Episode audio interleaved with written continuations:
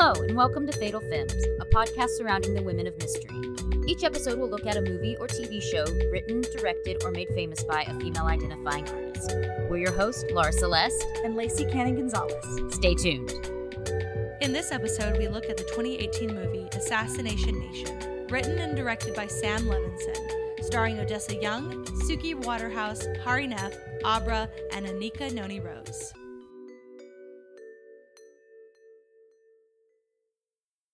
To get us started, here's a synopsis. After a malicious data hack exposes the secret of the perpetually American town of Salem, chaos descends and four girls must fight to survive while coping with the hack themselves. At the beginning of this movie, they give you a lot of trigger warnings. So I'm going to give you the exact same trigger warnings that they give you at the beginning of this movie. So, trigger warnings for this episode are bullying, Blood. abuse, Classism, death, drinking, drug use, sexual content, toxic masculinity, homophobia, transphobia, guns, nationalism, racism, kidnapping, murder, attempted murder, the male gaze, giant frogs, sexism, swearing, torture, violence, gore, weapons.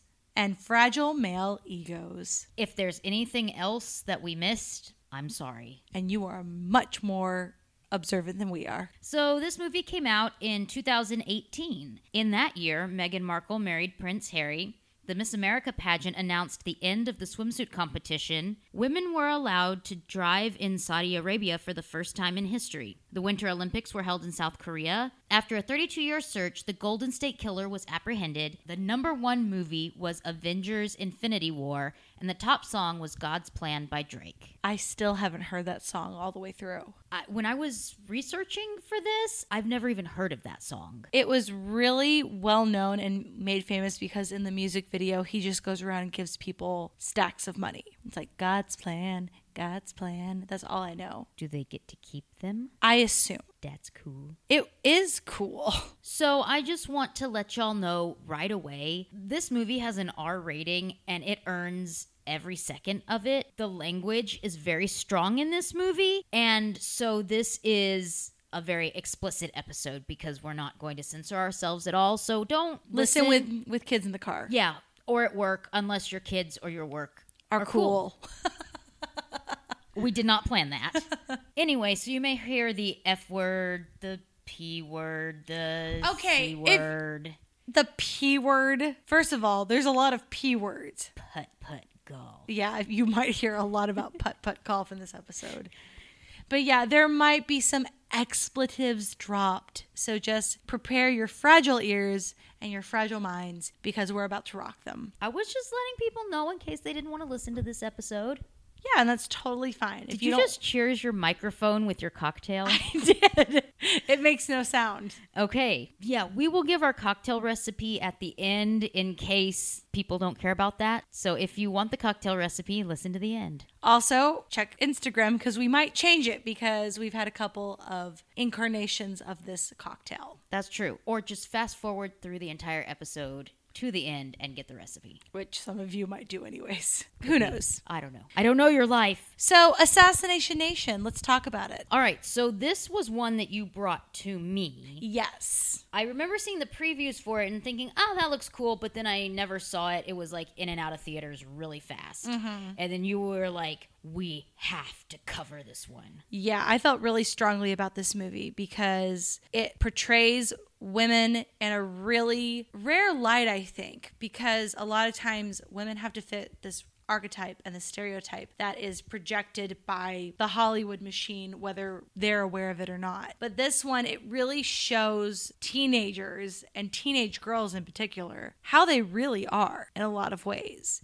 because watching this, I saw a lot of myself in this. Granted, I might not have been as uninhibited as these girls in the in the movie are, but I definitely know girls that were. But it's not something you see. And I thought that the way that the director and writer Sam Levinson kind of portrayed what toxic masculinity does and what the witch hunt mentality can do. I thought the way that he portrayed that in the movie was so smart because it makes it tangible and it makes it so relatable and understandable. And you can see clearly how seemingly rational people can go to irrational, hysterical masses in a day. And I mean, right now we are going through the coronavirus scare, which is just in its infancy.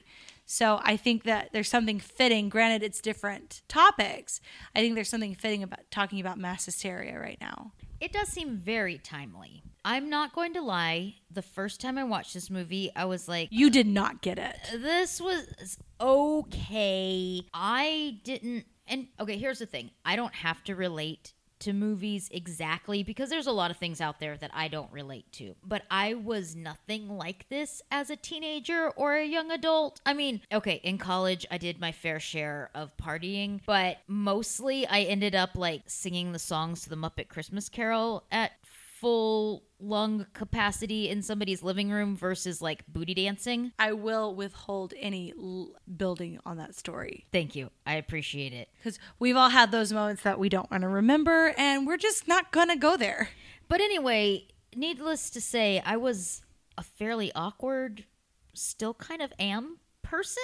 Yeah. So I wasn't going out in rooms and hooking up with people and wearing booty shorts, um, which there's nothing wrong with that. That just wasn't the experience that I had. Right. So it's harder for me to relate to this. When I watched this for the first time, I was like, people don't act like that. That's not how people act. I never had friends like that. Oh, contraire, mon frere. But apparently people do act like that. So A hundred percent. so to me it's was so foreign that I could and I still can't really relate to that, but I can relate to the ideas of people wanting to blame you for things or looking at you in a certain way just because you're a woman and saying, "Oh, this is your fault." Mm-hmm. That it gets into later and and also the fear that comes with just being female.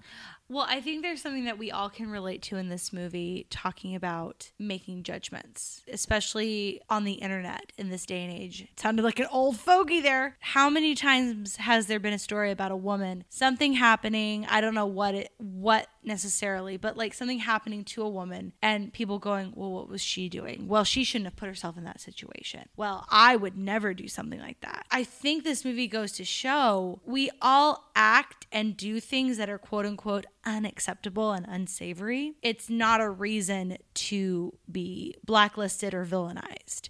It also shows how quick society and how quick people are to judge and vilify, particularly women, when they have no concept of what's happening. this movie wastes no time with anything. It is a very bright movie. It is a very jarring movie. It is full of vibes, all the vibes. And it starts off with a voiceover from Lily. And she says, This is the story of how my town, Salem, lost its motherfucking mind. This story is 100% true. And then it goes on to give the trigger warnings that we gave. And all of the words are in red, white, and blue. Now, really quickly before we di- dive in, it says this story is 100% true. What does that mean to you? it is not a true story in the fact that these are fictional characters and mm-hmm. the story is fictional, but it is 100% true for the characters. Like what she's saying is that she's not embellishing on it, that this is what happened to them.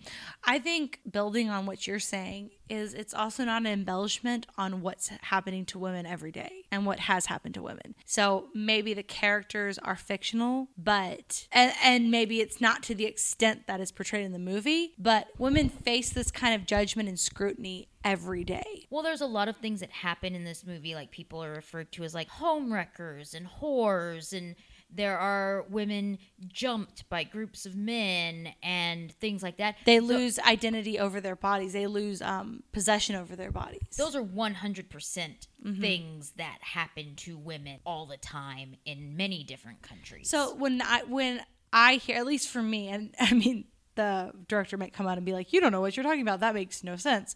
Not that he listens. guess what? This is our podcast. Oh my god. To me, that's what I think this story is 100% true means is that these are situations that women are put in frequently. I like that. I hadn't thought about that. But Mm-hmm. and so then she goes on to say, "I don't know if we are going to live through the night." And so I was trying to explain to some people that I work with what this movie is about or like what happens to it without, you know, giving away a lot so that they could still watch it. Basically, what I told them was that it's about these girls and their life, that there are people in this town that get hacked and their information gets leaked, and then it gets really bloody and violent, mm-hmm. which is basically kind of the trajectory that we go on. Yeah, it's definitely um, just typical teenage girls kind of figuring it out. I think that's the best way to put it. And yeah, it does take a really dark turn. Yeah, because it's not just all like action, bam, bam, bam.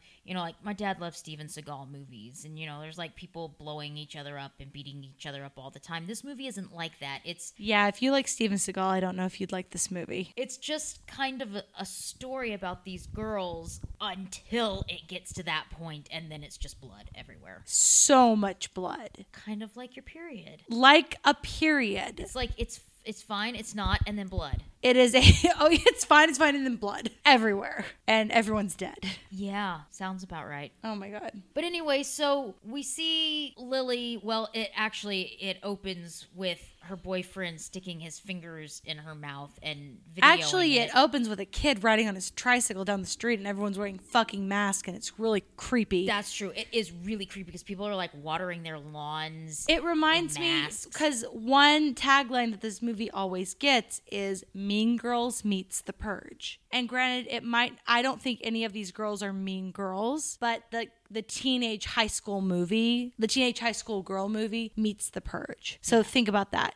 Because I actually heard it um, described as Clueless meets The Purge. And I, I tend to agree with that a little bit more because the situations and the um, issues that they're kind of up against until it starts getting really intense and crazy remind me more of Clueless. I see that a lot more than Mean Girls. I think maybe people go for Mean Girls because it's I think producers were thinking what's going to make money and probably referencing Mean Girls before Clueless makes sense because Mean Girls is a little is bit newer. Yeah, Mean Girls is the millennial Clueless. Yeah, I guess I can see that. Little different topics, but Yeah, yeah, but like when I'm talking about like the teenage girl movie So we see the scene with Lily, and she said, "Oh no, we're not going to start back that far." because that's gross. Yeah. I did some gross things. So it shows her pulling up to her friends Em and Sarah's house, and she goes in. She's talking to their mom, Nance. Can we just talk about it? The fact that their last name is Lacey, I didn't- and it's spelled the right way. Yeah, I didn't know that until I was this second watch, and I had the subtitles on, and it they said the Lacey sisters, and yeah, it's spelled the same way as your name. Yeah, I shouldn't say the right way because there's no right way to spell Lacey, but it's spelled the way I spelled it, and it was really cool. And so she walks in. Nance says, Have you been crying? And she goes, No, a boy was just sticking his fingers down my throat. It's not as sexy as it sounds. Which is one of those times when I'm like, even if I had done something like that, I would never have told my friend's mom about it. See, you and I had very different experiences. Granted, I never had anyone stick their fingers down my throat. Good, but that's germs. My best friend when I was 15 was a stripper. So I knew a lot of very, very interesting stories. And the lady I worked for at the time was friends with this person as well. And so she would come in and say things like that or try on things in the store and practice her dances. So to me, it wasn't anything weird because I had heard things like that or similar things before. I had no idea. Oh, okay, we're learning things. We are learning things. Well, you knew my best friend when I was 15 was a stripper. Yeah, I know, but And I still love her. She's a wonderful person. We just lost contact. never in my imagination did I have any idea of like what she was talking to you about. Well, I also didn't tell anyone. I didn't tell mom and dad and you that she was a stripper. I don't think I've ever told mom and dad.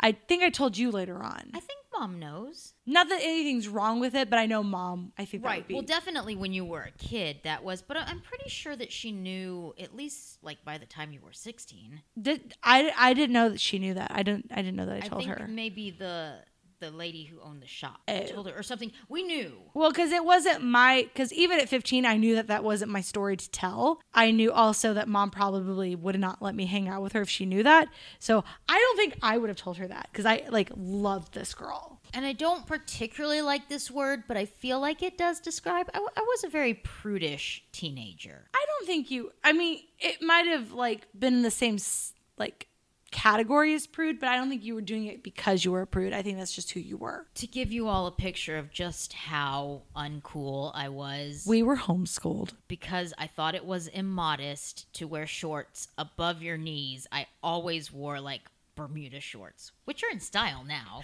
Yeah, you would be so on trend right now. I know. If you had your Bermuda shorts and like your sh- your shirts with the horses and the cats on it, I was a hipster before there were hipsters. like girls now are quaking at you in 2002 or whatever. No, I think about some of the things I wore when I was a teenager and that I got rid of, and I'm like, these things are 100% in style right now. Because at so that time, it wasn't fashionable. Well, no, because you got rid of it like five years ago, and five years ago, you wouldn't have even thought about that kind of stuff. no.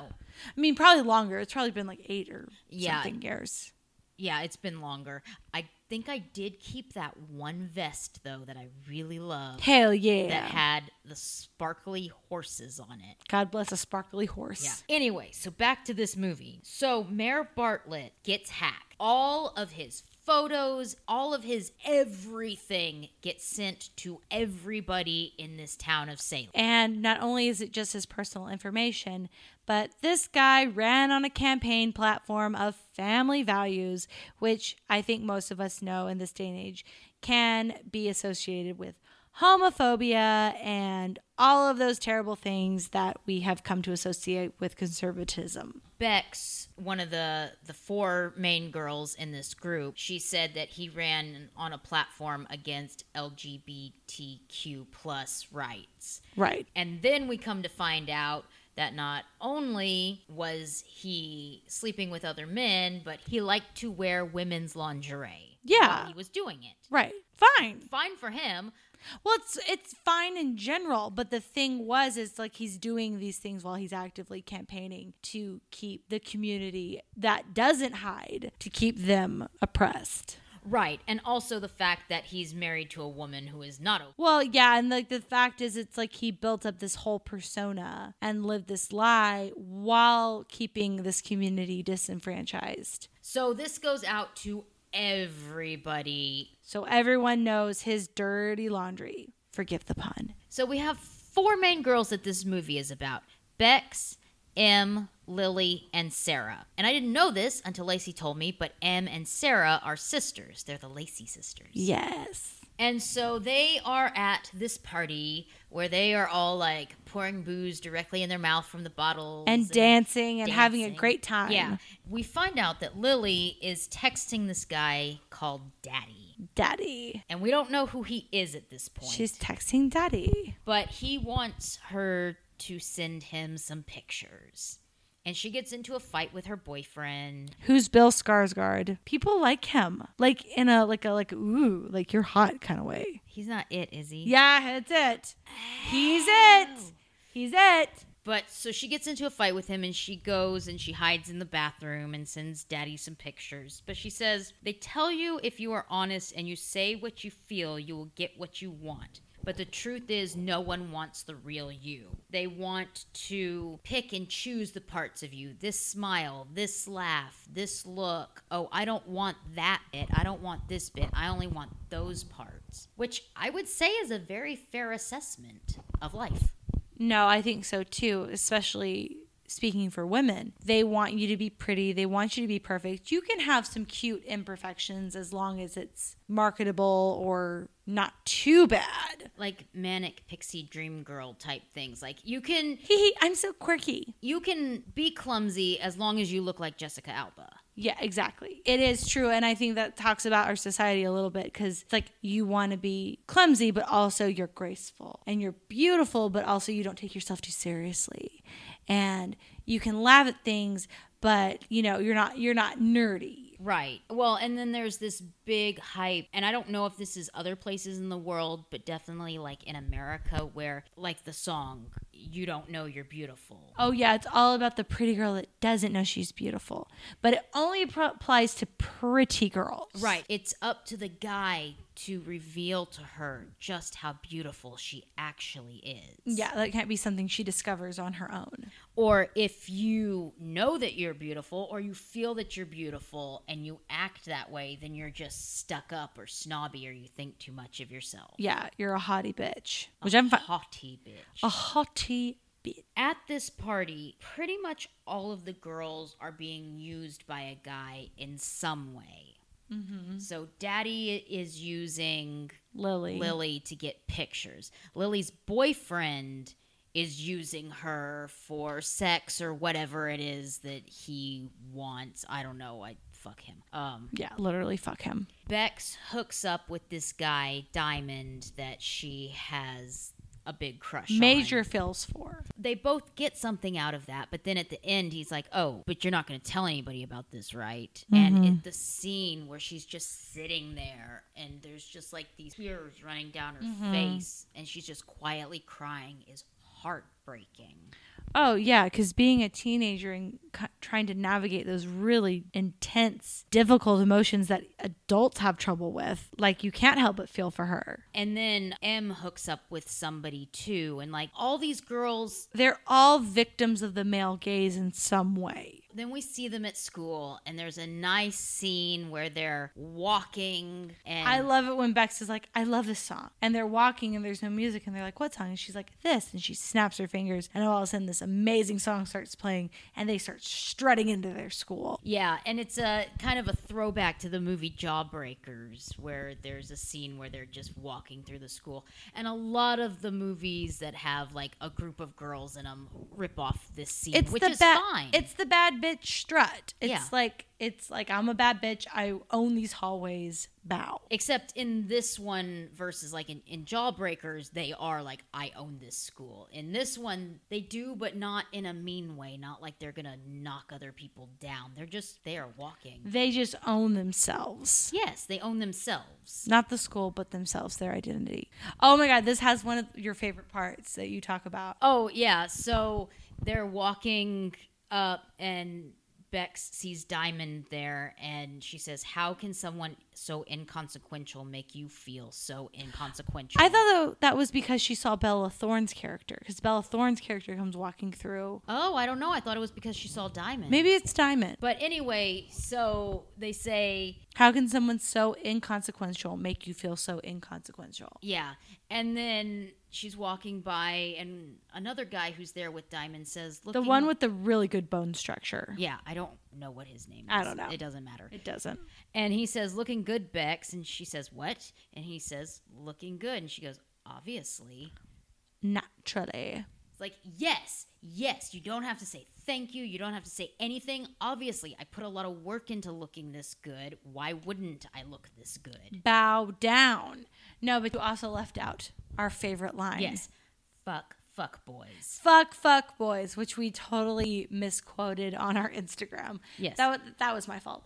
But it's fuck, fuck boys. Which is the name of our cocktail for this episode. Yes, and it's really good. I had a lot of them. Well, we tried two different varieties. We'll tell you all about them at the end. They're both good. Oh, but this is also the scene where Lily wears Fatal Attraction socks, and I love it. I want that picture of her ankles crossed in the platforms with the socks. I want that picture to be like our cover photo for this episode. Okay, I can do that. Cool. But she gets called to the principal's office because she is a very talented artist and she has done these drawings of naked women in what the principal says in pornographic poses. And so she has this really amazing monologue where she's explaining to him that this is real life and he says, "Well, I don't think, you know, I think there are more things that are deserving of your talent." And she said, but no, this is real life to me. And she talks about how it's all about trying to get your body to look a certain way so that you'll be perfect. But then all it takes is one guy to say She's nasty. or LOL. And then that just blows it all out of the water. Mm-hmm. So to her, this is real life. And this is a credit to this guy as a principal that he doesn't just like go off on her. He's just like, uh, I'm not exactly sure what to say to that, but this is high school. I understand where you're coming from, but we got to keep this thing in a high school level. So Well, he's what does he say? He goes, when you're in school, there's things, certain things that you can and can't say. And so he lets her take her book and go. And then there is a big press conference for the mayor to go, I guess, address the townspeople about what's going on because they are very upset. This is a very interesting shot too because it follows him because he gets out of the car, he walks in. It just follows him all the way down the hallway, and he's banging his head on the wall, going, "What did you do? What did you do?" And the, then the camera follows him all the way onto the stage where he gives this press conference. All he says is, I didn't mean to hurt anyone. And he pulls out a gun and shoots himself right there on stage in front of everybody. And of course, this goes viral with the hashtag fail. Could you imagine? Okay, two ways could you imagine? Could you imagine being a person that it was so scary and painful to be yourself that death seemed like a better option? And could you imagine being the person that puts fail attached to it, like making light of it? I can't imagine being the second person. The, I can't really imagine being the first person either. I know what it's like to be a person that just wants to stop hurting, Mm-hmm. but I don't know what it's like to be so uncomfortable and upset with my life that I just want it to end. Also, I don't know what it would be like to make fun of somebody in that much pain. Yeah, I have no sympathy for him, but also I do think that there's like this. I mean, and it's a fake death, obviously. But if this were real, I don't think that death is something that should be made light of. It wouldn't be a, a person that I would mourn because it's not like he was just hiding who he was. He was actively against who he was in some way, shape, or form by keeping the people like him and in that community that he could have been a part of, keeping them disenfranchised and wanting them to be kept second class citizens. This is one of those parts where I wrote in my notes don't read the comments. Yeah. Because it, it shows the comments that people wrote. And they're like, LOL. they were not nice. This is why I don't read a lot of comments unless other people are like, okay, this is a good one that you should read the comments for. But they're questioning the principal, saying maybe it's one of the students. I want to know the people who use your computer lab. And the principal says, but if it was a student, wouldn't they be targeting me or one of the teachers? Why the mayor? And then he gets a phone call saying that his stuff has been leaked. And it's really personal stuff, like him and his wife going through a miscarriage. And the thing that is damning to the principal is that he has a picture of his five or six year old daughter in the bathtub and she doesn't have any clothes on. And people are saying that it is child pornography.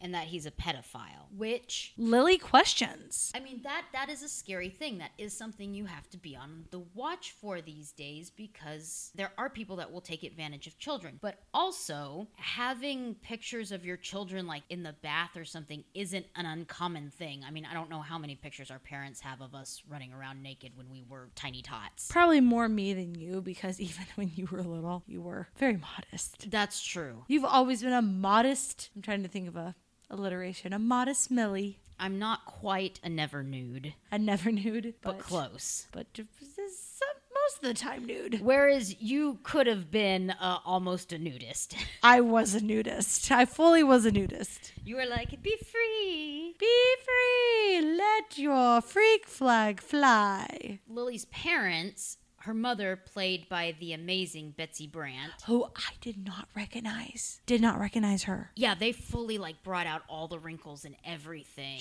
They aged her so much. And I mean, she's fantastic in this part. I th- honestly, everything I've seen her in, she's so good in. Oh, yeah. I really like the guy who plays her dad too. I have no idea who he is. But they're at the table at dinner talking about how the principal is a pedophile and she said but nudity is not sexual just being naked in isn't sexual in nature it's people that make it sexual and she said there's a picture of me on the mantle when i was two when i was naked is that child pornography and of course her parents don't want to listen to any of this they're just like yeah yeah you like to argue about That stuff. reminded me of like talking with our parents sometime. It's like we make points, but they're not willing to hear them. And that was fully what this was because she made a decent argument, but because it didn't fit their narrative, they weren't going to feed into it. And one thing that I wrote in my notes about this movie is that when the principal is like talking to his wife and finding out about this hack that happened, it's intercut with this scenes of this party that's going on where these underage kids are drinking and all this stuff is going on that they would get in trouble for, but yet these grown people who just basically had their lives destroyed, they're doing frames where it's like three panels on the screen and- or cutting in between them and I don't know what it means exactly, but it just it felt important to me and it was also very jarring. Like there's a lot in this movie that is very jarring. It mm-hmm. jumps between a lot of things or there's loud noises or you can't focus on like one thing It moves so fast, or there's so many things happening. Around this time is when we find out that Daddy is the dad of the little girl that Lily used to babysit all the time. Which you meet in the beginning and is played by Joel McHale, who he does a great job in this role. You meet him through Lily very early in the movie because um, Lily sees the daughter outside and they have a brief interaction. And if you know the backstory of Lily and Daddy, then it's really creepy. But to the untrained eye, you would totally pass over it. I didn't catch it the first time that I watched it, but the second time it was just like, oh, you see it. Oh, it makes It's your so gross. crawl.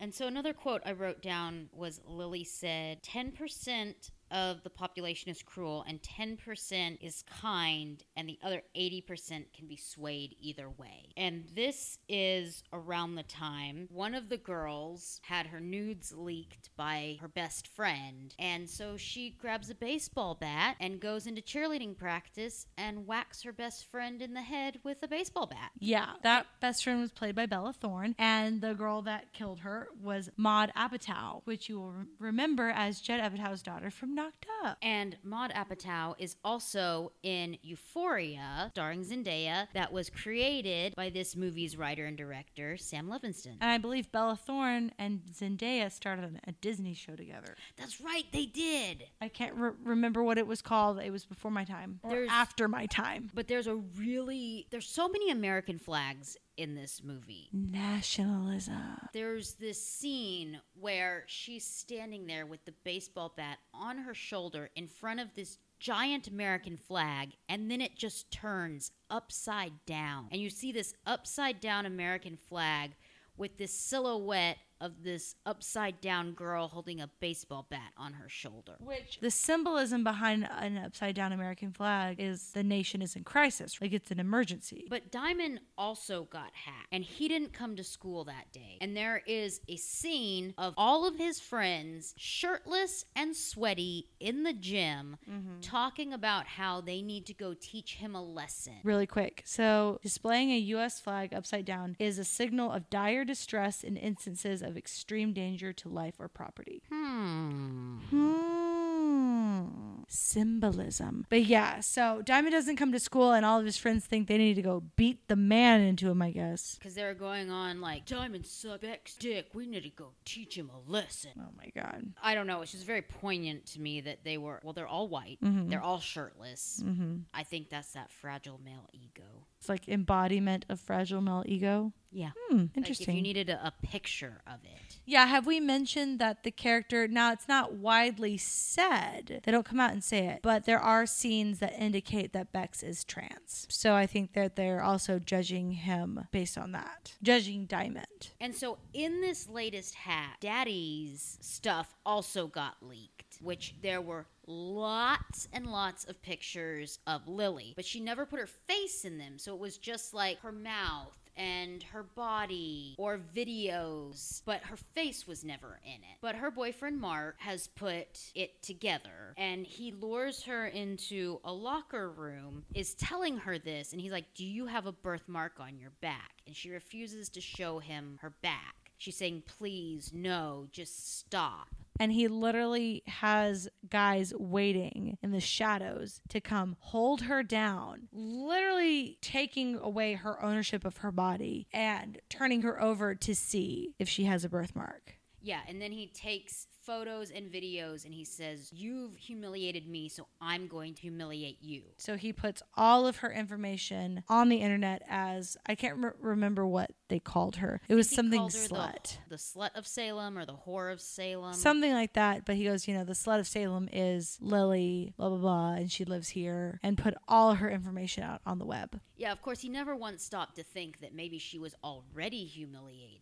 Yeah, and I remember now because when they're taking the pictures, he's telling the guys turn her face so her face is in it. Oh, Did you oh, catch because that? Her face wasn't in any of the pictures. So he wanted her face in it so that he could prove it was her. Ugh, it's so it's so skeezy. And so when she gets home that day, obviously this has been the worst day of her life. 18 years old. She walks in the door and her parents are waiting in the living room for her. They say we want to talk to you and she goes just please not right now. And she goes up to her room and she's crying. She's on the verge of a breakdown. and her mom says, "I've spent 18 years raising you. Just tell me, was it you? Was it you?" and just repeating over and over and she's like, "Please stop. Don't. Please just just stop." And she's begging her dad, like, please, please don't make me don't make me do this. And he's like, just answer the question.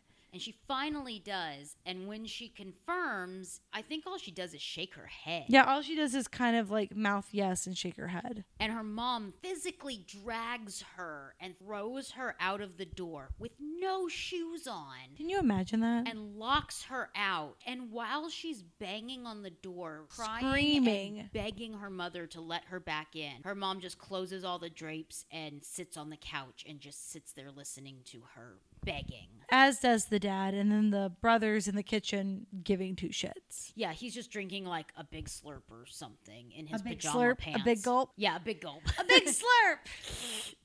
But yeah, so her parents, her family have turned her back on her because she was sexually expressive with her body, maybe with the wrong person. they didn't even ask if she actually like had an affair with the guy or anything. They just asked if it was her in the pictures. Yeah, because she didn't have an affair. All she did was send him some sexy pictures. And that's what she ends up telling Bex is that nothing happened between them Mm-hmm. other than the pictures. Yeah. So they n- never even kissed or had an affair or anything. It was just pictures and some dirty talk over text. But as she's walking to her friend's house, because she's walking to Em and Sarah's house, she's barefoot, has no shoes. You she know, has nothing. she no has purse. shorts. Yeah, she has like her clothes, the clothes on her back, and she's walking.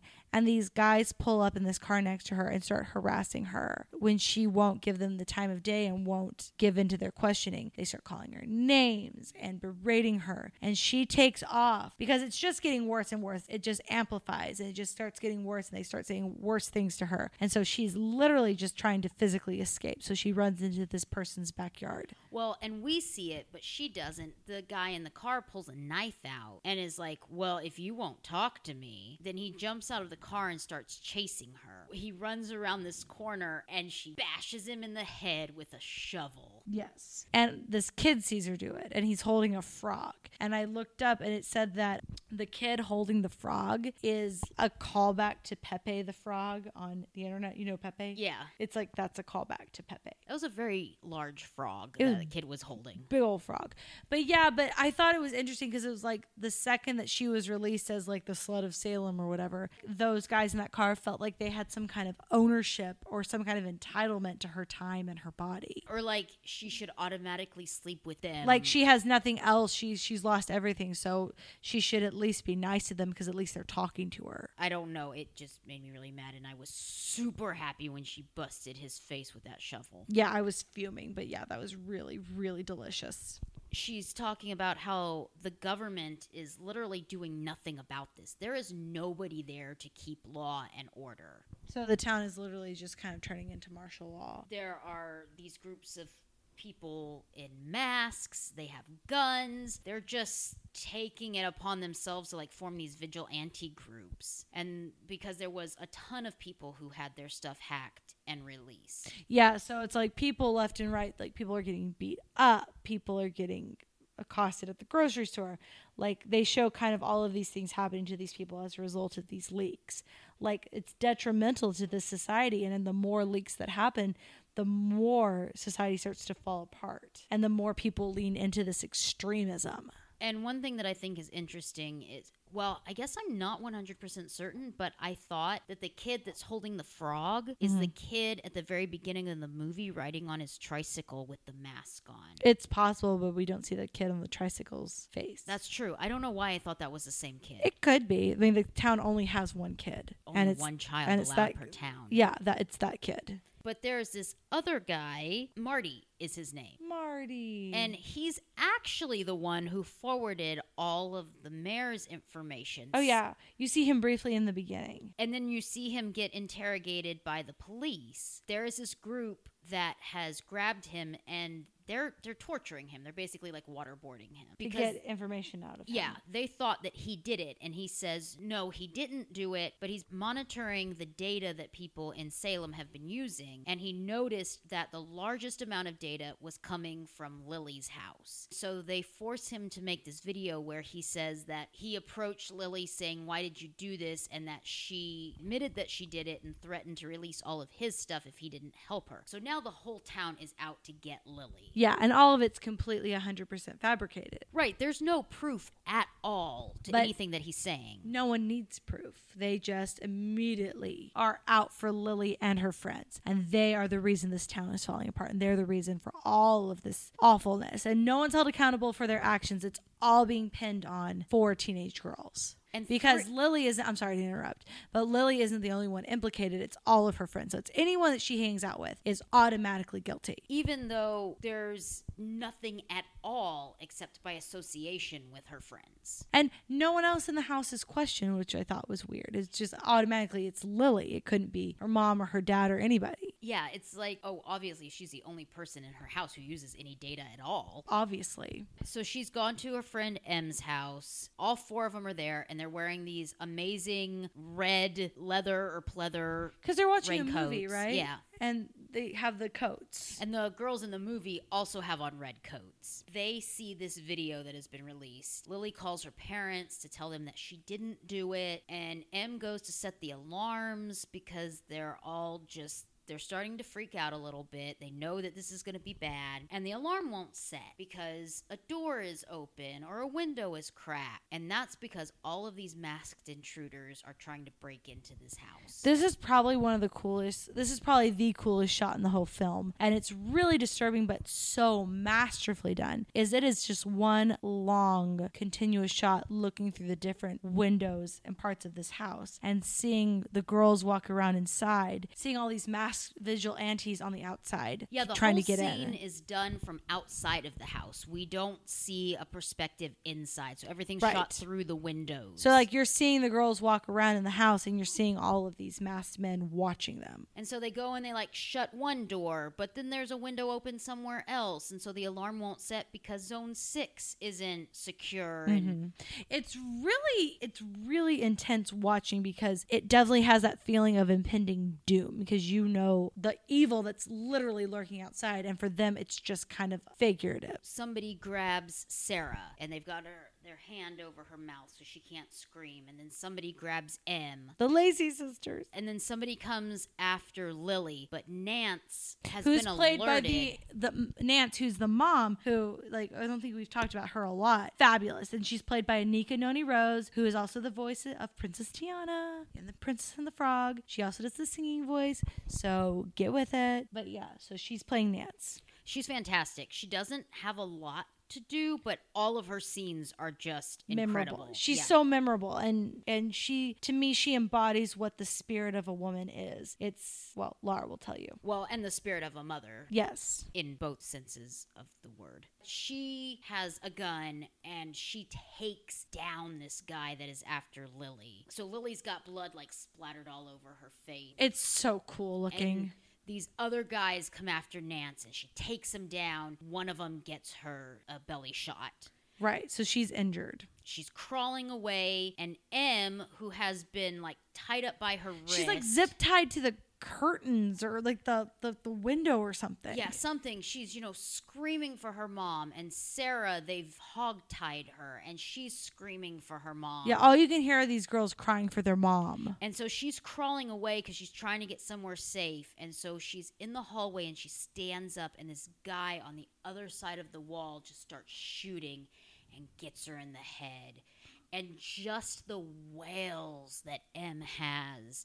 I Yeah. mean, she's just screaming mommy. Yeah, it's really disturbing. It it makes you think about all of these mass shootings and things like that and these people in these horrible warlike situations and it really brings it home and it's very sobering. Yeah. It's probably the most it's one of the most sobering thing that things that happens throughout the entire film. I would say this is like where that starts. It gets, starts getting really w- real and it stops being entertaining. It starts just being fucking scary. and just bloody. Bloody. Another one of my favorite scenes, you go Bex. Bex I has sensed or seen or whatever notices that something is going on and she drops down from the roof of the second story and tackles this guy into the swimming pool and just starts pumping him full of nails with a nail gun.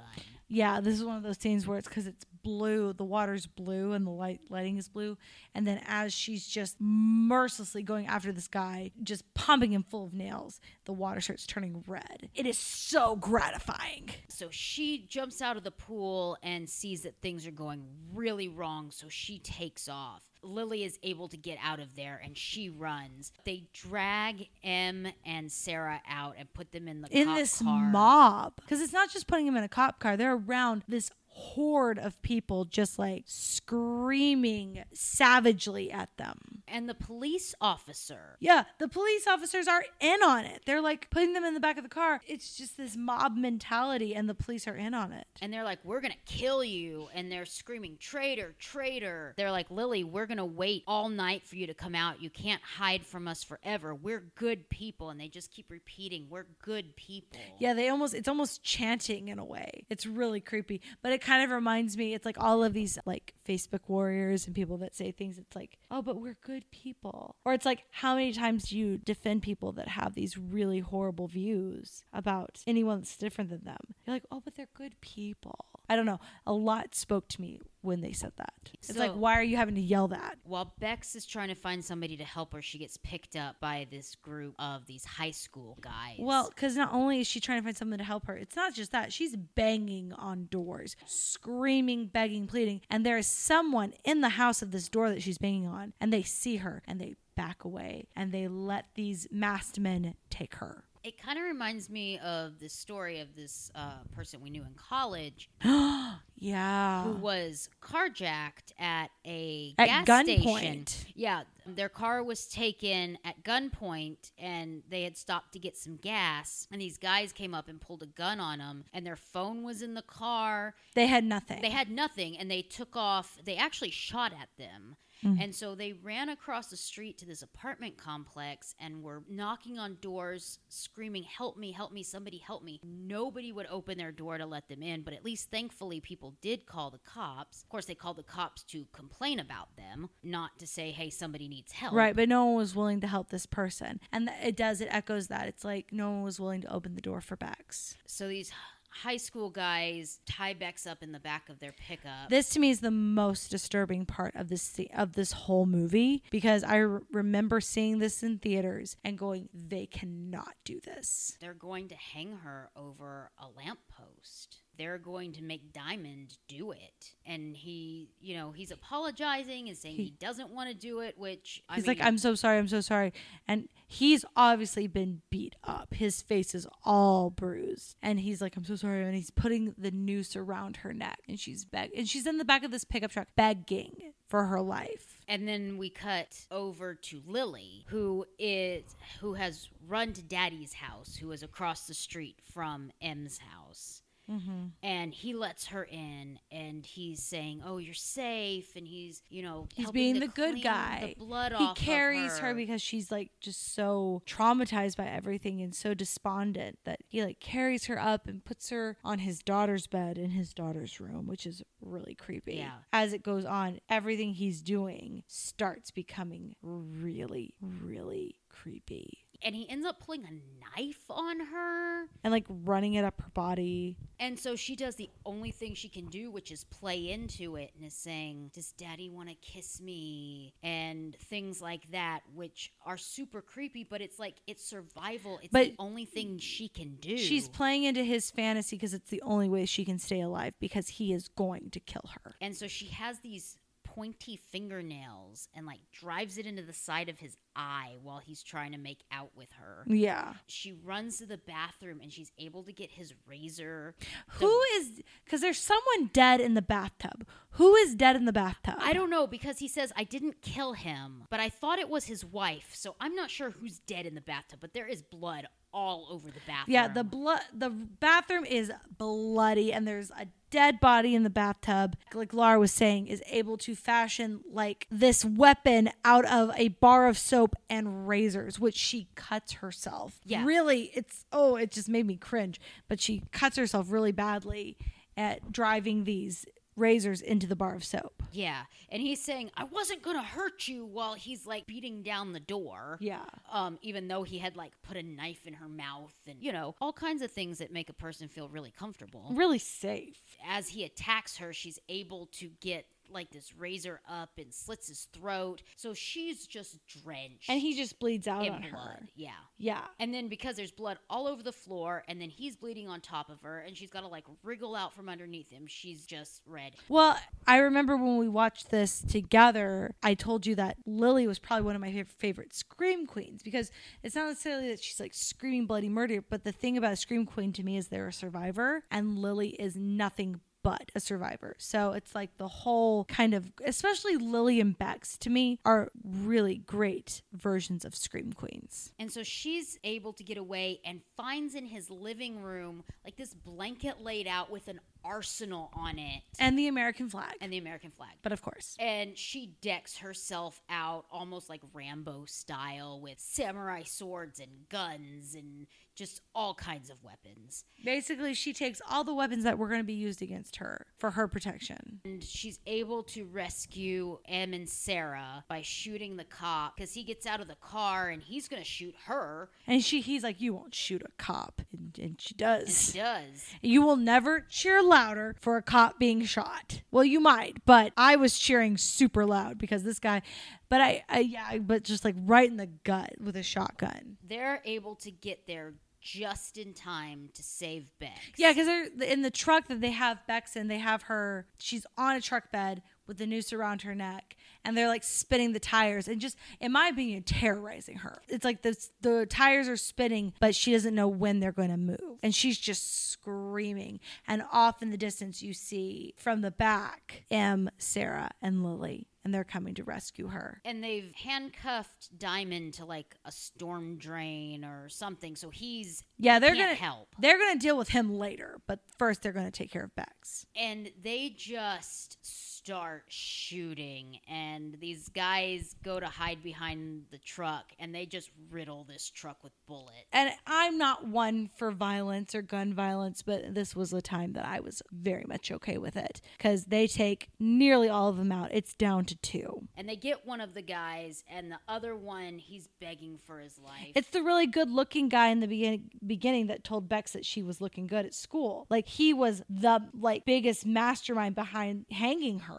pretty much. Then he's begging for his life and for whatever reason she walks away and they don't kill him. yeah she's the one who makes the decision not to kill him And and the other girls respect that. And so Lily makes this video just basically saying what's expected of women be a princess, cross your legs, open your legs, Be a whore, be a virgin. yeah, be perfect. But I guess basically like that saying like freak in the sheets, but uh something Lady on of the streets. yeah, type of thing. Like you have to be everything and everything to everybody, but also not these things. Yes. And so, as they're walking down the street, all these other girls and women start to line up behind them. And it's just this kind of army of women just amassing behind them as they walk. these unmasked women Unmasked, unarmed women. walking up to this group of masked armed men. Yeah, this militia of people with full of masks, all of these guns, and just they're all walking up and facing them.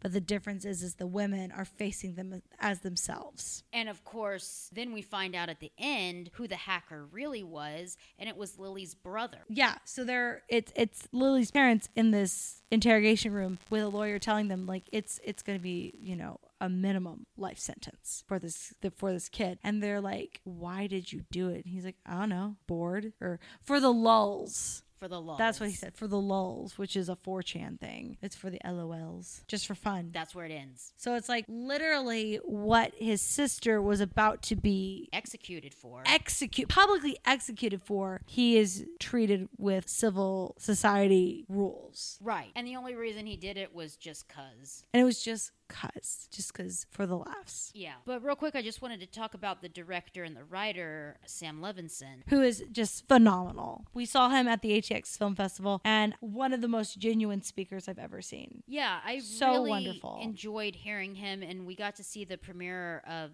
the TV show Euphoria that he also created there, and that was a really great show. Well, I mean, I say he created; it was based on an Israeli show by the same name, but he adapted it for American television. It's not often that we'll cover something that's written and directed by a man, but I think this film in particular, just how female centric it was and how focused it was on a woman's experience and journey. Well, and it was really quite remarkable, actually, that a man was able to direct something like that. Well, he wrote it too. And Euphoria is the same way. It focuses on these two teenage girls mm-hmm. that are dealing with addiction. He also dealt with addiction in his teenage years, but the fact that he is able to write such well rounded female characters is very impressive in this day and age uh, when most men are like, but they're hot, right? Yeah, they're like they're gonna shake their tits, right? but he is the son of writer, director, and actor Barry Levinson. They're of Jewish descent, and I was looking at Barry Levinson, what he's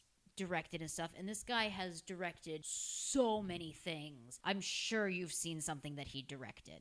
So Sam Levinson, he studied method acting for four years, and he made his film debut in the 1992 film Toys with Robin Williams Oh, also with his brother Jack. And then he appeared in the movie Bandits that his dad directed. I don't know, have you ever seen that one? That's a great Bandits with um Billy Bob Thornton. And Cate Blanchett. yeah, I've seen years ago. That's a great movie because while it is about the two guys, Cate Blanchett's character is a woman who owns her own sexuality and chooses a life for herself. Like, I could see us covering it in a bonus episode because it has really strong messages for women in it, even though the two main characters are guys. So really well done female roles are a family trait, I guess. It seems to be, yeah. He won the Waldo Salt Screenwriting Award at the Sundance Film Festival for his directorial debut, Another Happy Day, which starred Ellen Barkin. He co wrote the 2017 TV movie The Wizard of Lies with his father, Barry Levinson. Oh, that's a movie about Bernie Madoff. and then in 2018, he wrote and directed this film. Yeah, which premiered at Sundance. Yep. And then the next year, it was Euphoria. Wow, he's he's had a pretty good career. Yeah, I really I appreciate his work. I appreciate the characters that he's created because in this film in particular, I saw myself so many times, but not this cookie cutter Disney version of who people think women should be. It felt real and true. It felt like how women actually are, which are multidimensional, dynamic, not always perfect characters. We have more than one side. Yes, we're like a diamond. But this film had a lot of kind of mixed reviews about it. I think that's because mostly men were reviewing it because most of the ones I've seen done by women love it. It didn't do very well at the box office. It did not. Some of the reviews, Thomas Laffly from RogerEbert.com said, like Assassination Nation itself, Lily clearly has a lot on her mind concerning our faux existence online, but neither she nor the miscalculated film that centers on her seems to have any clue as to how to grapple with critical thoughts in full fledged statements. In that Assassination Nation serves more like a checklist of grave topics that exclusively speaks, like Lily does, in shallow buzzwords without giving any of its themes the depth they deserve. But yet, Wendy Ide at The Guardian says a slick visual package that knowingly ping pongs the audience between ironic distance and immersive ultraviolence. Assassination Nation also takes well aimed potshots at the patriarchy and the expectations placed upon young women by a jaded, content hungry culture raised on insta porn imagery. I think she gets it. And I think a lot of women get it because I think it is kind of a back and forth ping pong match, if you will, of all these things. And you're expected to be all of these things and none of them all at once. That makes complete sense to me. Aisha Harris at the New York Times says, Yet the final act, a purge like bloodbath to the tune of vengeance is aesthetically arresting, including a masterfully suspenseful home invasion sequence. As a town hunts for the offending hacker, Mr. Levinson mostly ditches the dissertation and renders the defamation and destruction of women's bodies and characters through over the top action. It is difficult to watch, but feels true to the spirit of the cultural climate in which women are routinely shamed and silenced for outspokenness or simply existing. 100% because that's what this film feels like to me it feels like a visual representation of the emotional state women are put in. And i think that's why i love it so much. It also shows women reclaiming themselves doing what needs to be done to be themselves unapologetically so.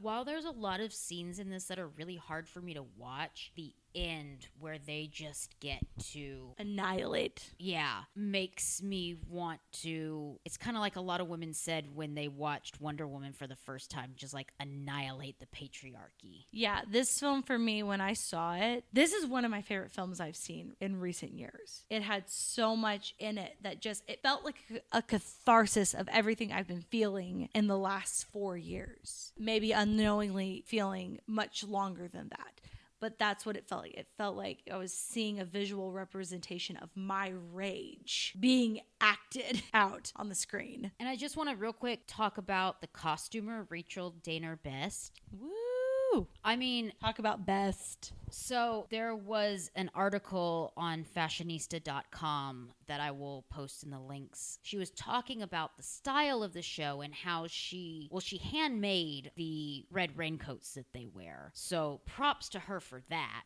She was talking about how she fashioned each girl's style and the fact that there is a t shirt that Lily wears that says, She loves me, she loves me. And then later, Bex wears that same t shirt Mm-hmm. and it's a reflection of like how much these two characters love each other Yes, because even after I'm sorry to interrupt, but even after they rescue Bex, like they, the first thing they do is the meeting. They're hugging and kissing each other, telling each other how much they love each other. It's really beautiful. and how she gave each girl a distinct style but yet trying to keep it true to what people actually wear and like those amazing fatal attraction socks that lily wears To me, it just felt like a highly stylized teen movie. Right, which most teen movies are highly stylized because most teenagers don't have the money to wear the type of clothes that Right, but they there was do in the movies. but there was something in this that felt relatable. more genuine than like Jawbreaker or even Mean Girls. Yeah, well, it it almost felt like a play on that. I don't know how to describe it. I just wanted to mention her and how amazing I thought the costume design was in this. No one's still my idea, but this is what I want my 2020 costume for Halloween to be. Are you gonna have the one with the two samurai swords? I kind of love um, Bex in the one shot where she has the two guns and like the hair coming over her face. Like that feels more me. You could do that. Your hair's long enough. Yeah. What grade would you give this? So I know that this wasn't everyone's cup of tea, but it was completely mine. I would give this definitely an A. I think it speaks to a lot of the things that women are experiencing, a lot of things that maybe we don't know how to put words to. I think this movie puts words to those things beautifully. And like I said, it was a very cathartic experience watching it. It also felt really triumphant and validating. I think for the excellent characters, the really engaging story despite how bloody it was. Like it was super bloody, but in a way I loved that about it. I would give this an A. I'm not sure. I keep going back and forth because when I was thinking about it earlier today, I was like, this is probably a B movie for me. But now I don't know. Well, what's your argument for a B? Because a lot of it isn't super relatable to me, which I mean, I don't have to relate to a movie, but I also, in some ways, it. And it's totally fine if it's a B movie to you. But I'm I'm I don't know if it is or not. I go back and forth because there are some parts that I really really love. Like I think the end is fantastic. Mm-hmm. I think the beginning is fantastic. There's a bit in the middle though that's a bit harder for me and it's kind of hard for me to watch and What's hard for you? I guess maybe because I don't necessarily enjoy it. right. Might be why it gets knocked down a little bit for me. Well, I mean that's okay because I mean it's it's your grading system and you're the only one one that can decide what that grading system is. So if if enjoying it is paramount to you, then yeah, it would be a B. So it's an BA, AB for me. Because something for me, it was like sobering and really clarifying watching it. Like it's not fun to watch, but it feels it feels important. So that's why it, it does bother me, but it's why I wouldn't downgrade it necessarily for that. Yeah, I don't. I don't know. I th- I have a feeling that this would be one of those movies that, depending on the day. Oh, this is my total like if PMS rage monster movie. Like not to f- feed into stereotypes, but like I want to kill when I'm in that state of mind. Watching this is is very nice. So you know, today it may be a B. Tomorrow it may be an A. Who knows? And that's okay because you're a little bit of everything all rolled into one. You're a bitch, you're a lover, you're a child, you're a mother. I can keep going. I'm a sinner. I'm a saint. You do not feel ashamed. Actually, I don't. You're your hell, you're your dream, you're nothing in between. And you wouldn't have it any other way. That was not Alanis Morissette. That was Meredith Brooks, but okay. Thank you, Guns N' Roses. oh my God. Thank you, Eminem. Thank you, Black Sabbath. Thank you, Beatles. Meredith Brooks. Okay, thank you. It's like her one song. Like she has other songs, but like the one song you would know. I love that song, but I don't know that I've ever heard her name before. That's my karaoke song nice. that I've never sang at karaoke, but I'm going to. I'm I'm meaning to. One day you will. One day I will. The first Fatal Femmes karaoke Yes. party. Okay, so what's your recommendation? You know this is coming every time. I know, and yet I forget it. I'm a bitch. I'm a lover. I'm a ch- oh. Okay, so here are my two. You have two. I have two. Damn. So one is check out Euphoria, amazing show. I haven't finished it myself, so this is also my call to action to finish it. The other movie I would suggest, it is not in the horror thriller genre, but it is equally satisfying is Booksmart. I just watched that for the first time. Booksmart feels like the spiritual comedy sister of this movie. Yeah, if nobody got killed at all, it was super nice to each other. I mean, they aren't super nice to each other Well, the two main girls are really nice to each other until the end. for the most part. Oh, another really good one that we haven't covered and I want to is Ready or Not. Have you seen that? Yeah, that was fun. I really liked that one. I mean, it's a lot different, but just talking about a woman kind of reclaiming her power kind of deal and not just withering into a corner. So, Euphoria, we've talked about Euphoria a lot. You can look it up. But Ready or Not is directed by Matt Bettinelli and Tyler Gillett, and it is written by Guy Busick and R. Murphy Christopher. Not a lot of women, but it is starring a woman. Her name is Samara Weaving, but it is about a bride's wedding night that takes a sinister turn when her eccentric new in-laws force her to take part in a terrifying game. There's that. Again, not a lot of women attached to that, but it has some good women in the in the actual movie, but not a lot behind the scenes. There's some amazing female actors in that. And then on the other hand, Booksmart, which is a comedy, it is directed by Olivia Wilde and it is written by Emily Halpern, Sarah Haskins, Suzanne Fogel, and Katie Silberman. So full women writing and directing crew. And the synopsis is on the eve of their graduation, two academic superstars and best friends realize that they should have worked less and played more. That was a fun one. I just Yeah. watched it for the first time. I think I think I will I'm gonna go with the spiritual comedy sister, which is Booksmart to this movie. My recommendation is Atomic Blonde from 2016. Again, not a lot of women behind the scenes on this one, but if you want to watch a lady kick some butt and like destroy some men, this is a good one. It stars Charlize Theron and James McAvoy. It was directed by David Letchett, and the screenplay was by Kurt Johnstad. It's based on a comic book called The Coldest City, and it, it's a spy action thriller. And she's a, a double agent, and she's going into Germany before the collapse of the Berlin Wall, and she just kicks a lot of butt, and it's awesome. That one's sitting on my shelf that I need, and I need to watch it. So I'm going with the the lady violence aspect. Nice. We love some lady violence. That is uh, that's my um vote for if we ever need a second name. Ooh, I like lady violence. Lady, Vi- welcome to Lady Violence, a podcast about the women of mystery and violence. So, as we promised, here's our recipe for our signature cocktail called Fuck Fuck Boys. Fuck the fuck boys or fuck fuck boys. That's right. So there is two ways that this drink can be made based on your preference. So, I preferred the vodka method where you do a shot of vodka, two shots of a fruit punch of some sort, Yeah, two to three shots. A shot of a sparkling water or a Sprite or lemon lime soda. Some clear carbonated beverage. And in it, you drop some Sour Patch Kids and you drown those fuck boys. Yeah, so that was really good, and it definitely um, has a kick, if you know what I mean. And I also enjoyed the version that we made with whiskey because sister likes a whiskey punch. So if you like something with a little bit of a whiskey kick, also they drink whiskey in the movie. Um, definitely add whiskey to the so, mix. one part whiskey, three parts fruit punch, one part sparkling soda or water. Yeah, and definitely you can adjust that based on your taste preferences.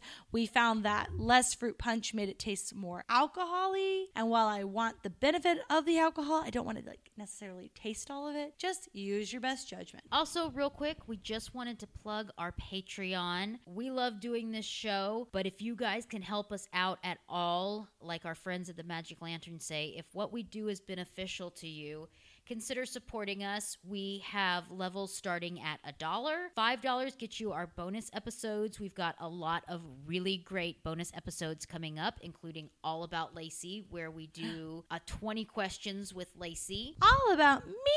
But we also have bonus episodes coming up about Knives Out. We're going to have some about our favorite Scream Queens, about favorite horror performances that should have been nominated for Academy Awards. Hey, hey, hey. And just a lot of other fun bonus episodes coming up. We talk about film festivals we've been to and things that we loved there. So consider supporting us. It would be really amazing. We love all of our already supporters, and we love all of you who are thinking about supporting us. And we will love you even more if you do. And we want to share more of our amazing content with you. I guess that's subjective, but I think it's amazing. And it's important to think what you do is amazing. That that's a quote. It's important to think what you do is amazing.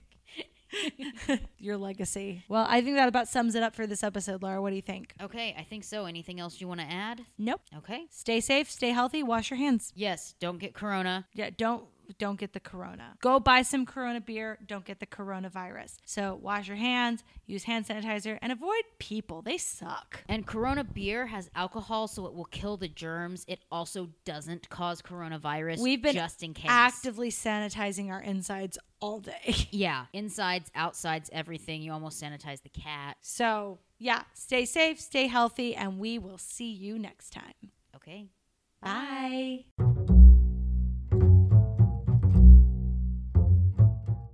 Thank you for listening to this episode of Fatal Femmes. Like us on Facebook at Fatal Femmes and follow us on Twitter and Instagram at fatal underscore femmes. Have a question or comment for the show? Shoot us an email at fatalfemmespodcast at gmail.com. Episodes are now available on iTunes, Google Play, Spotify, or whatever podcatcher you use. Don't forget to leave us a rating while you're there. If you like what you've heard, check out our Patreon page. We have different sponsorship levels with perks that will allow us to make more content and better quality episodes. We hope you enjoyed this episode, because if you didn't, the consequences could be fatal. Thanks for listening.